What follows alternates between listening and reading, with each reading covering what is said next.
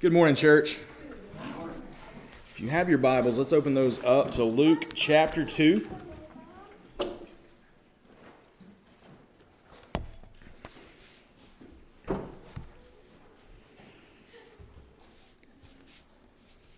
Luke chapter 2, we're going to look at verses 8 to 20. This morning, we're going to use this as a launching point uh, this week as Advent continues and as Christmas quickly approaches. I don't know if any of you uh, gasped when uh, Randy said that that's next, like this coming Saturday. So uh, if you're not ready, ready or not, here it comes, okay? So uh, as Christmas quickly approaches, we're going to look at the concept of joy.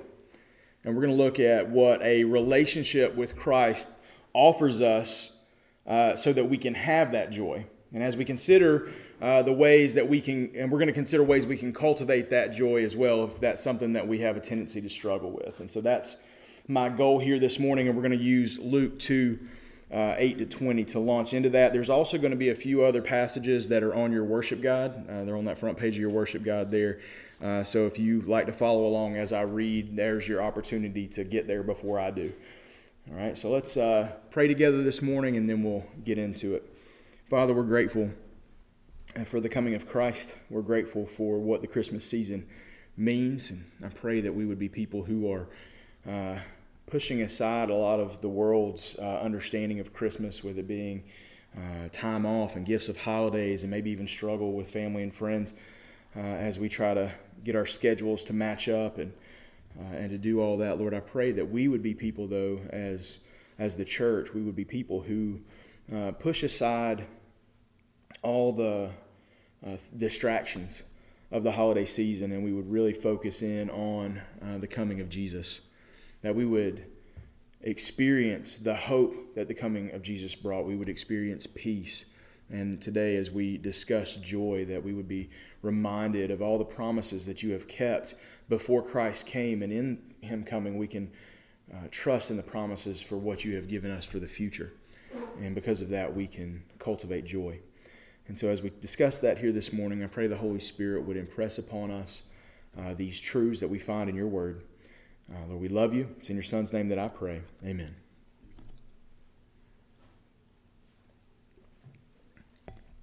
All right, so when we consider the grand narrative of Scripture, when I talk about the grand narrative of Scripture, I'm talking about the whole thing from start to finish, creation uh, to redemption and restoration.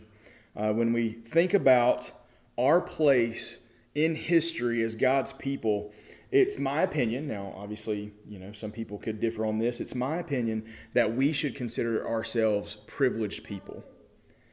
All right, we should be uh, considered privileged because uh, we sit at a time where we have heard about and we have seen God's promises fulfilled over and over again for thousands of years right? We have future promises that we are waiting on that we can have hope in, that we can find peace in, and we can experience joy because we have seen thousands of years of God's promises fulfilled in Christ through his life, death, and resurrection.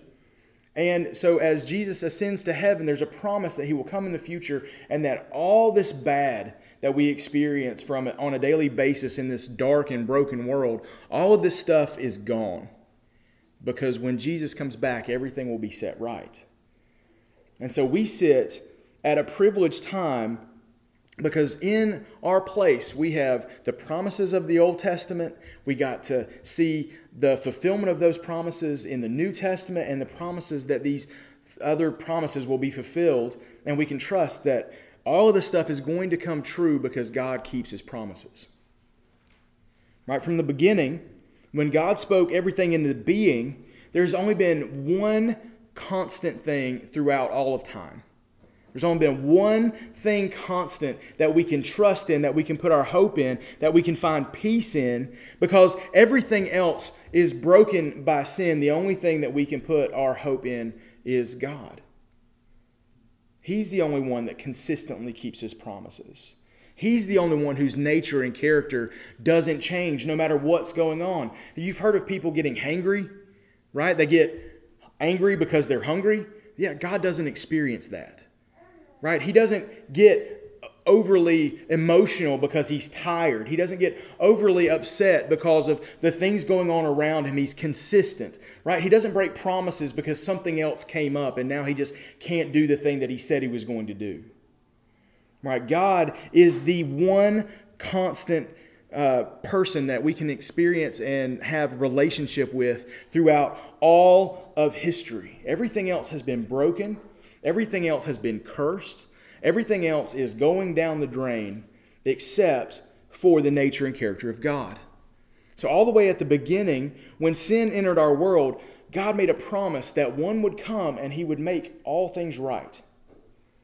Right? And the people of God waited with joyful expectation for that promised Savior, the one that was going to come, the one that was going to sacrifice himself, the one that was going to die on our behalf. And they look forward to a future that everything is back the way it was meant to be. Right? So we look forward to that future, and throughout the Old Testament, God reiterates this promise. There's one coming who's going to set this right. This one that's coming, he's going to be named the Wonderful Counselor, the Mighty God, Eternal Father, Prince of Peace. That's the one that's coming. That's the one that will be our Savior. Right? Do you want more promises? He's going to be conceived by a virgin. He's going to be born in Bethlehem. Right? Do you need more evidence of this? Right? He's going to be a man who experiences a life full of suffering. He's going to die on a cross, promised in Psalm 22 before crucifixion was ever a thing. Right? And he's going to save his people from their sins. And all these promises can be found throughout the Old Testament, and all of these promises found their fulfilling in Jesus, in the coming of Christ. On the night that Jesus arrived, the final part of God's redemption story fell into place. Right? The joy of that promise erupted into the night sky as angels announced the birth of Christ to a group of shepherds that are sitting there watching their sheep. Luke records this event in this way Luke 2 8 to 20. It says, In that same region, shepherds were staying out in the fields and watching their flocks at night. Then an angel of the Lord stood before them, and the glory of the Lord shone around them, and they were terrified. But the angel said to them, Don't be afraid, for look, I proclaim to you good news of great joy that will be for the people. Today in the city of David, a Savior was born for you, who is the Messiah, the Lord. This will be the sign for you. You will find a baby wrapped tightly in cloth and lying in a manger. And suddenly there was a multitude of the heavenly host with the angel praising God and saying, Glory to God in the highest heaven and peace on earth to the people he favors. When the angels had left them and returned to heaven, the shepherds said to one another, Let's go straight to Bethlehem and see what has happened, which the Lord has made known to us. They hurried off and they found both Mary and Joseph and the baby who was lying in the manger. After seeing them, they reported the message they were told about this child, and all who heard it were amazed at what the shepherds had said to them. But Mary was treasuring all these things up in her heart and meditating on them. The shepherds returned, glorifying and praising God for all the things that they had seen and heard, which were just as they had been told. So Jesus is finally here. Right? We've got thousands of years of anticipation, thousands of years of promises of people waiting on God to fulfill this promise where the Savior of the world would come into this world, and the people around him are amazed at his entrance. Right? And there's this continued promise throughout the announcement of the angels that his arrival brings good news and that there will be great joy for all the people. And now, when you see joy, the word joy in the scriptures, there's usually two main understandings of the word. Right? It usually either means gladness in the Lord, and it usually means rejoice. Right? That's usually how you're going to find it in our English translation specifically. It's going to either mean gladness in the Lord or rejoicing, the act of rejoicing. So in joy, we have an attitude that is in God's people regarding God.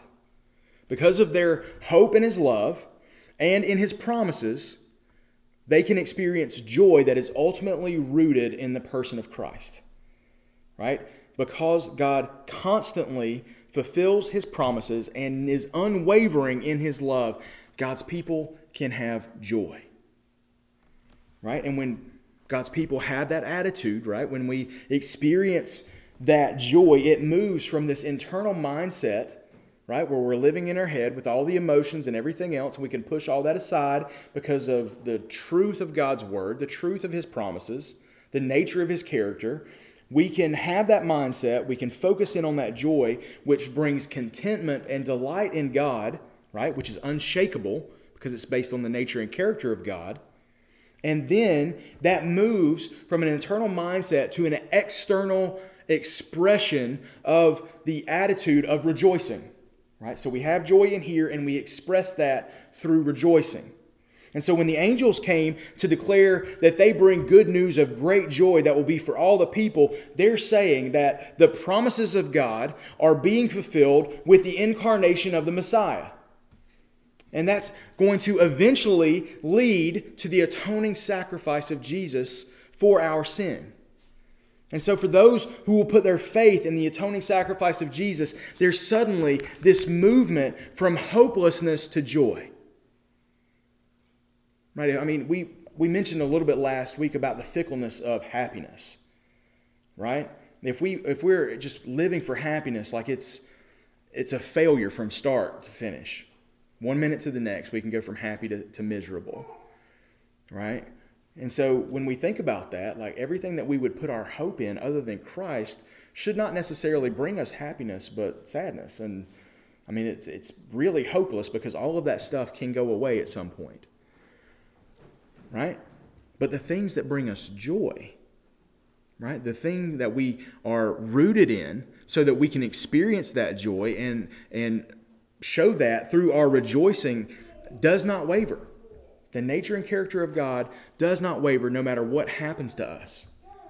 And so, with this in mind, for God's people, joy, it's not determined by our circumstances, but by our current relationship with God. Right? So we have this relationship with God that has been established through Christ, and it, it sets in stone that future destiny as dis- uh, adopted sons and daughters of the King. Right? So, like, yeah, I mean, we might be going through some hard times right now. But my future destiny is reigning alongside Christ as a co heir, right? Sons and daughters of the King.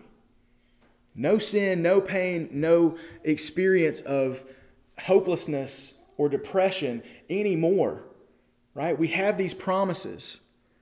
And that is why the people of God can experience the devastation that this world will often bring I mean, it inevitably, inevitably brings it.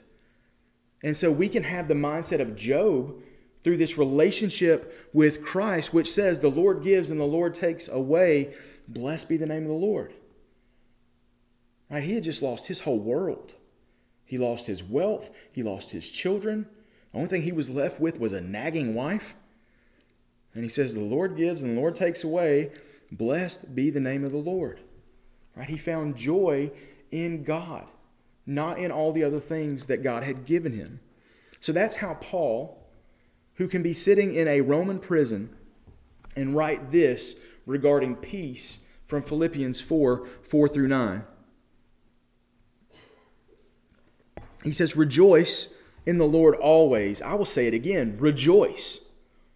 Let your graciousness be known to everyone. The Lord is near. Don't worry about anything but in everything, through prayer and petition with thanksgiving, present your requests to God. And the peace of God, which surpasses all understanding, will guard your hearts and minds in Christ Jesus.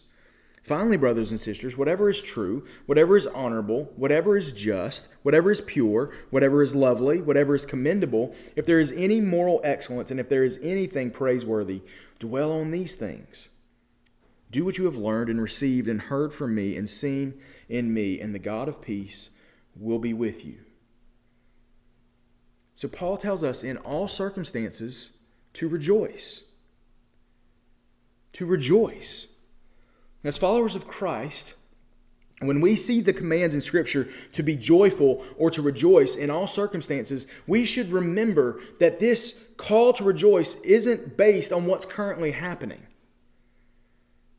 Right? I mean, how do you rejoice when you're in prison? How do you rejoice when a loved one is dying? Like, we're not rejoicing in the circumstance.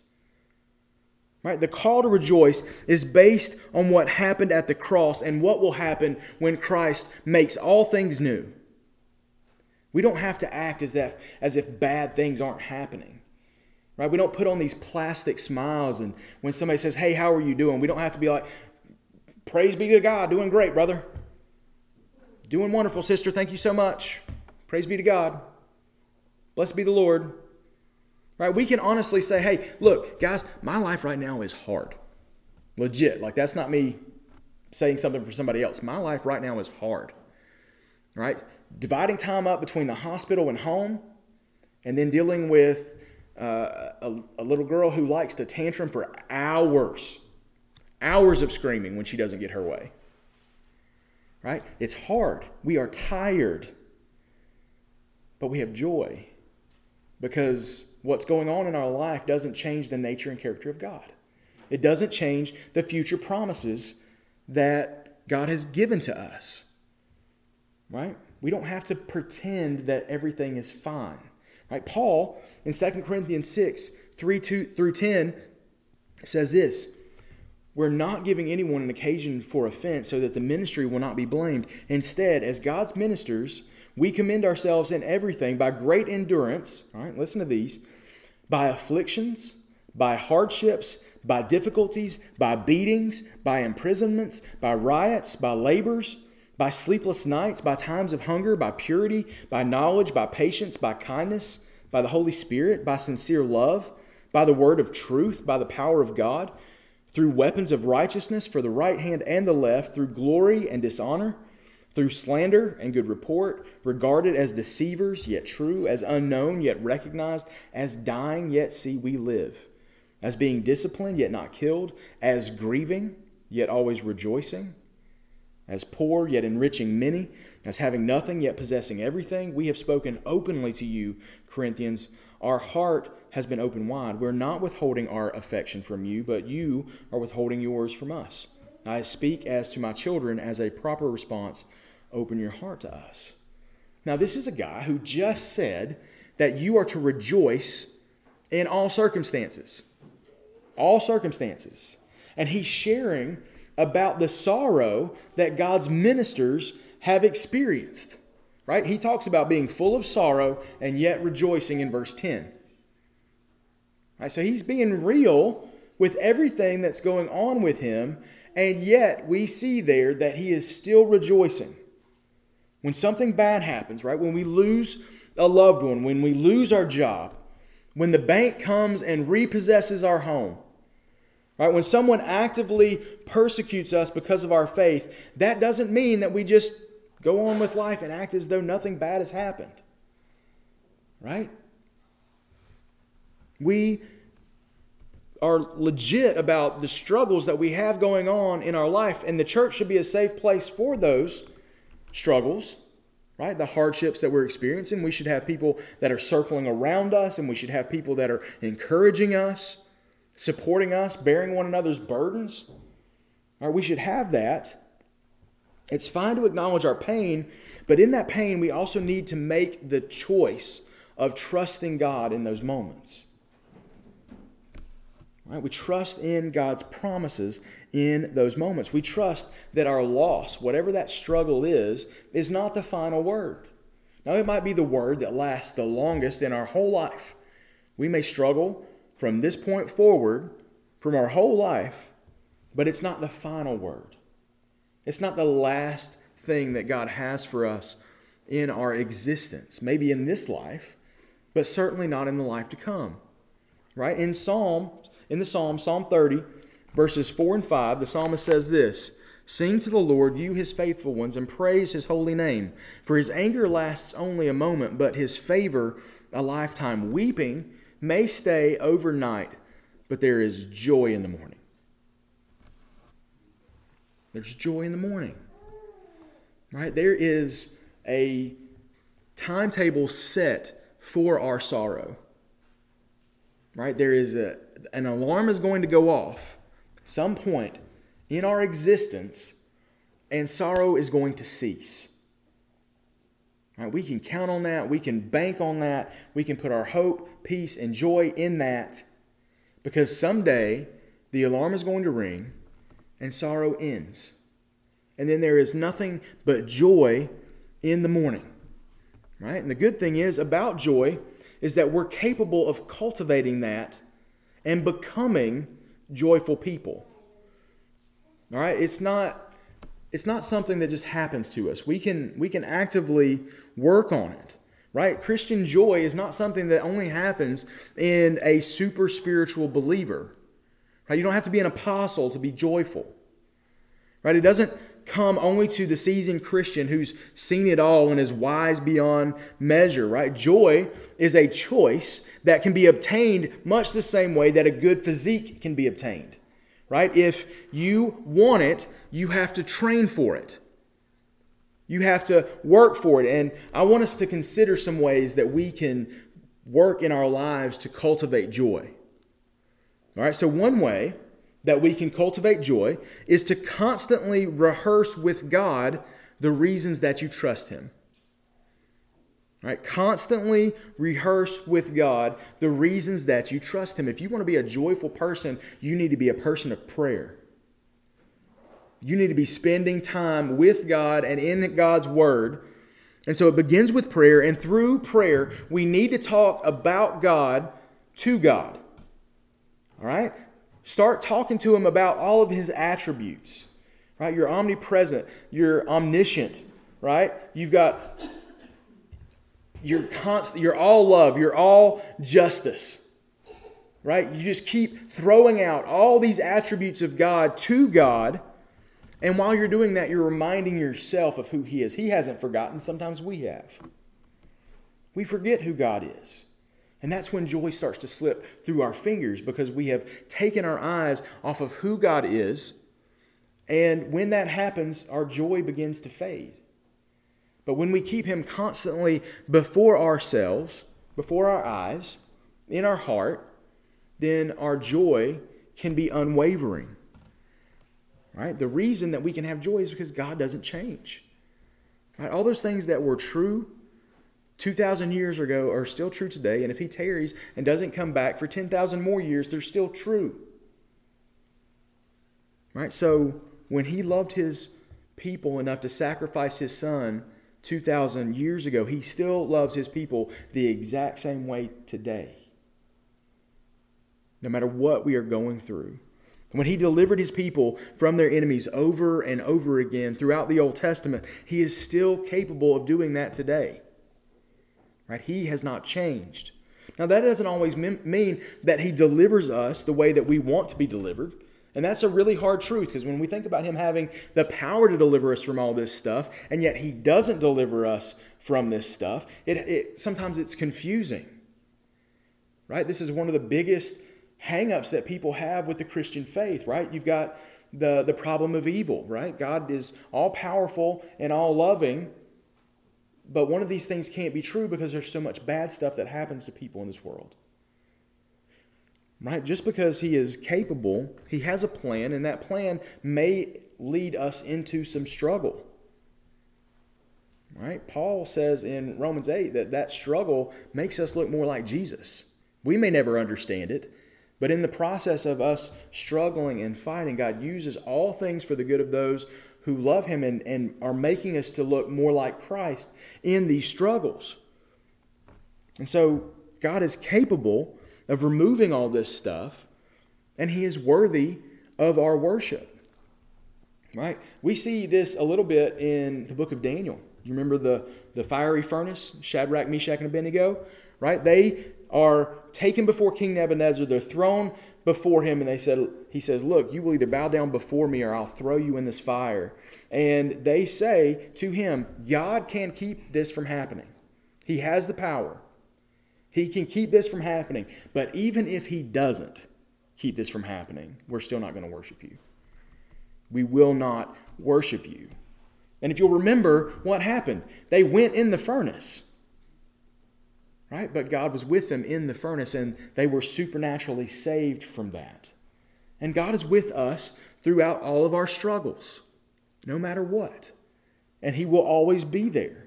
So, if we will remind ourselves of the truths of God's nature and His character, it will help us to remember when life struggles inevitably come. All right, so many times when we lose sight of our joy, it's because we've either forgotten who God is or we have forgotten who we are in relationship with Him. Right? Maybe we don't think that anything about God has changed, but we think, well, maybe I've done something and that has separated us in that relationship. But no, no, no. God's affection for you never changes because it's rooted in Christ, not you. There's nothing that you can do to make him love you anymore. You can read your Bible, you can pray, you can tithe, you can come to church, you can serve the poor. You can do all of those things, and God doesn't love you because of any of that. He loves you because of Christ. You should do all of that because of Christ, but He doesn't love you for that reason. And you can have the worst day of your life where you struggle with your sin, you struggle with your relationships, you struggle with all this stuff going on in your life, and God doesn't love you any less because He never loved you because of what you did, because of what Christ did for you. And that never changes so that we can have joy. All right, another way that we can cultivate joy is to surround ourselves with joyful people. All right? You ever been around someone that's just grumpy all the time? Just all the time. Oscar the Grouch, right? And if you stay around that person long enough, it won't be long before you start reflecting some of their habits. All of a sudden, you start thinking like Oscar the Grouch. All right, our environment, the people that we surround ourselves with on a consistent basis, is important. Right? It's crazy to think that who we surround ourselves doesn't impact us in any way. It doesn't influence us in any way. Right? This is one of the many reasons why the church is so important. Right? Now, we're not supposed this is not a bomb shelter, guys. We don't come in here and huddle up and surround ourselves with people and never deal with outside people because guess what? There's grumpy people here too. Right? Oh, that's what I'm talking about, Asher. Asher knows. There's grumpy people here too. There's people here who have a pessimistic outlook on life, right? That's just that's the nature of hu- humanity. Right? So we can't insulate ourselves from the world by hiding in here. But the people here should have a different outlook than the people out there if we're believers in Christ.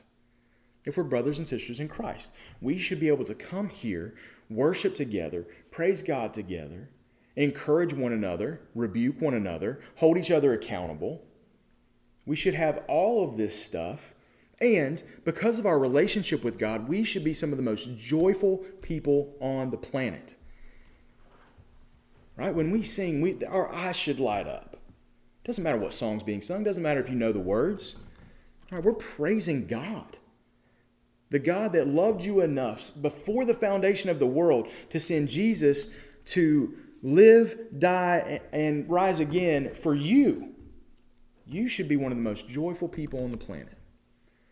Right? And the church should be a place where we can gather those joyful people together and we can be uh, having iron sharpening iron. And then when we leave this place, we take that joy out into the world, into a dark and dying world who doesn't understand the hope that we have in Christ.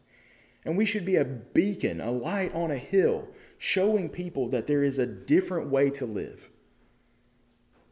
But we need each other, we need the church. Right, a third way to cultivate joy is to think about trials redemptively. All right, think about your trials redemptively. Paul says, and I mentioned this earlier, that uh, the trials that we experience are shaping us into the image of Christ. Right? It's not saying that it's good when a loved one dies, when we lose our job, when a house burns down. Whatever it is that you are experiencing, it doesn't mean that those trials themselves are good.